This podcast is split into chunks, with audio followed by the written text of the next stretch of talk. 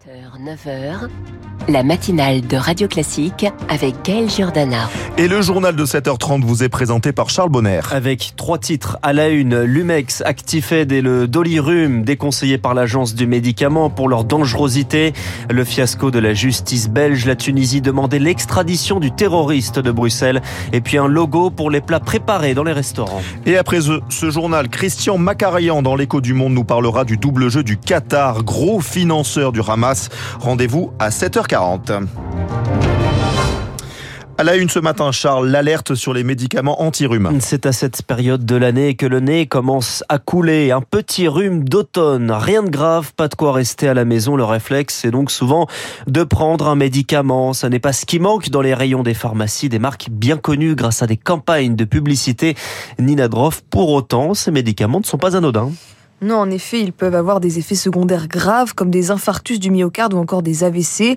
L'Agence nationale du médicament, en concertation avec les professionnels de santé, recommande de ne plus consommer ces comprimés.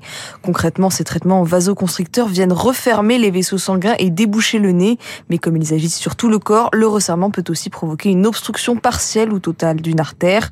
Le risque est très faible, explique la directrice de l'A N S M, Christelle Ratigny-Carboneil.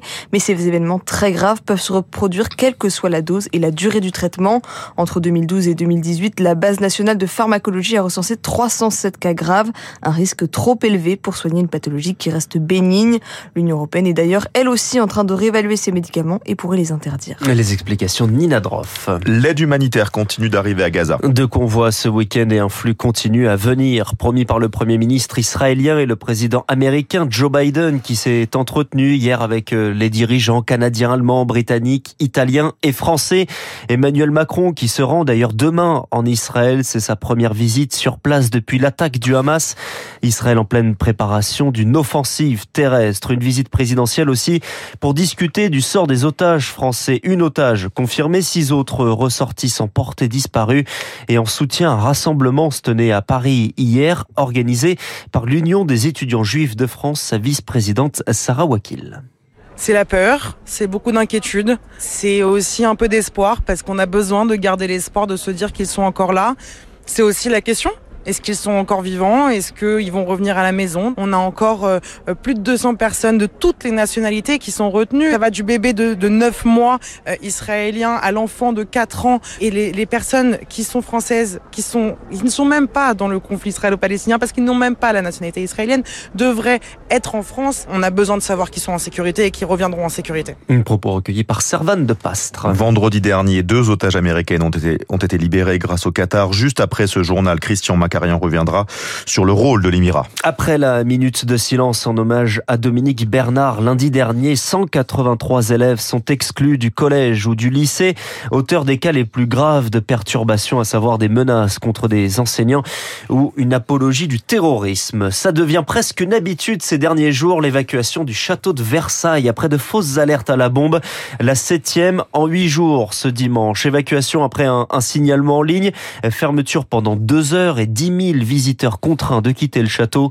De quoi agacer le maire de Versailles, François de Mazières. C'est des pertes financières pour le château, puisque si les personnes le demandent, elles sont remboursées, bien évidemment. C'est pour l'ensemble de l'activité touristique et économique un mauvais signal, c'est clair. Il faut que ces événements s'arrêtent le plus vite possible pour éviter que ça crée une fausse information à l'étranger en disant le château est totalement fermé ou des choses de ce type. Clairement, le message message qui peut être donné à l'étranger peut avoir un impact négatif sur les réservations. Et j'espère que les solutions seront très vite trouvées pour éviter ça. Le maire de Versailles avec Marine Salaville. Les aéroports sont aussi régulièrement évacués, selon le ministre des Transports.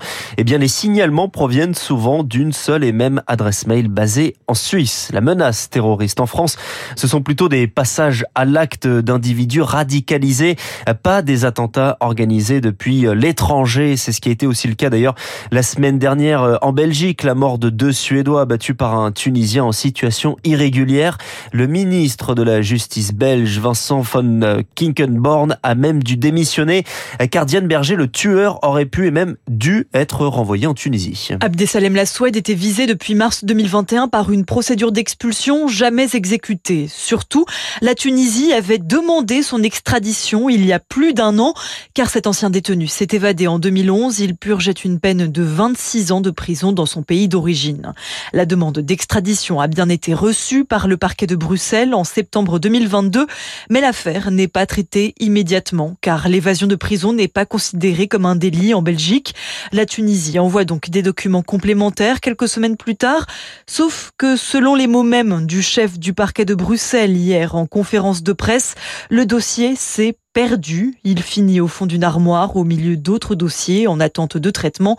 Le magistrat le reconnaît, je le cite, « Le grave sous-effectif du parquet de Bruxelles a joué un rôle, mais ce n'est pas une justification. » Diane Berger, en Argentine, au deuxième tour de la présidentielle, le dix-neuf novembre prochain, ce sera un duel entre le ministre de l'économie, Sergio Massa, et un ultra-libéral, Javier Milei, dans un pays où l'inflation atteint cent trente-huit pour cent sur un an. sept heures trente-six sur Radio Classique, le gouvernement veut encourager le fait maison dans les restaurants. En inversant la logique, au lieu d'indiquer ce qui est fait maison, les restaurants devront bientôt indiquer ce qui ne l'est pas. Une indication d'ici deux mille vingt-cinq sur les menus.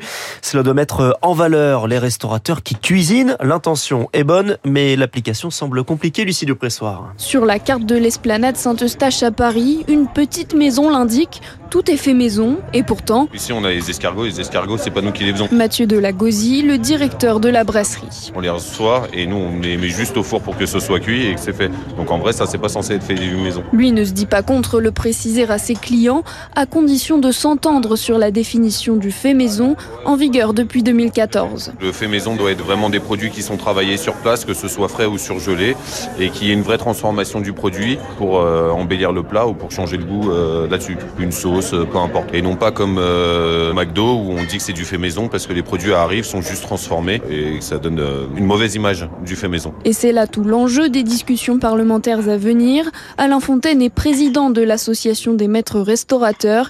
Il se veut optimiste. Là, le fait maison qui va être mis en place va être beaucoup plus court dans sa définition. La personne qui fait un produit brut a une démarche de transparence face à son client. Et quand il ne le fera pas, quand il fera des produits préparé, eh bien là, il l'indiquera. Selon Alain Fontaine, seulement quatre pour cent des restaurants font aujourd'hui des plats entièrement faits maison en France. Et le plat maison à Lyon, c'est la soupe à la grimace. L'Olympique lyonnais battu hier soir par Clermont à domicile. deux un, c'est du football. L'O L dernier du championnat de Ligue un avec seulement trois points en neuf matchs. Et puis un mot de tennis et la victoire de Gaël Monfils. À trente-sept ans, il remporte son douzième tournoi A T P à Stockholm contre le Russe Pavel Kotov. Merci Charles Bonner pour ce journal très bien écrit. On se retrouve à huit heures trente pour le rappel à des titres, bien sûr. Prochain journal à huit heures. À suivre, l'écho du monde, le rôle trouble du Qatar dans la guerre au Proche-Orient avec Christian Makarian et le journal imprévisible d'Augustin Lefebvre.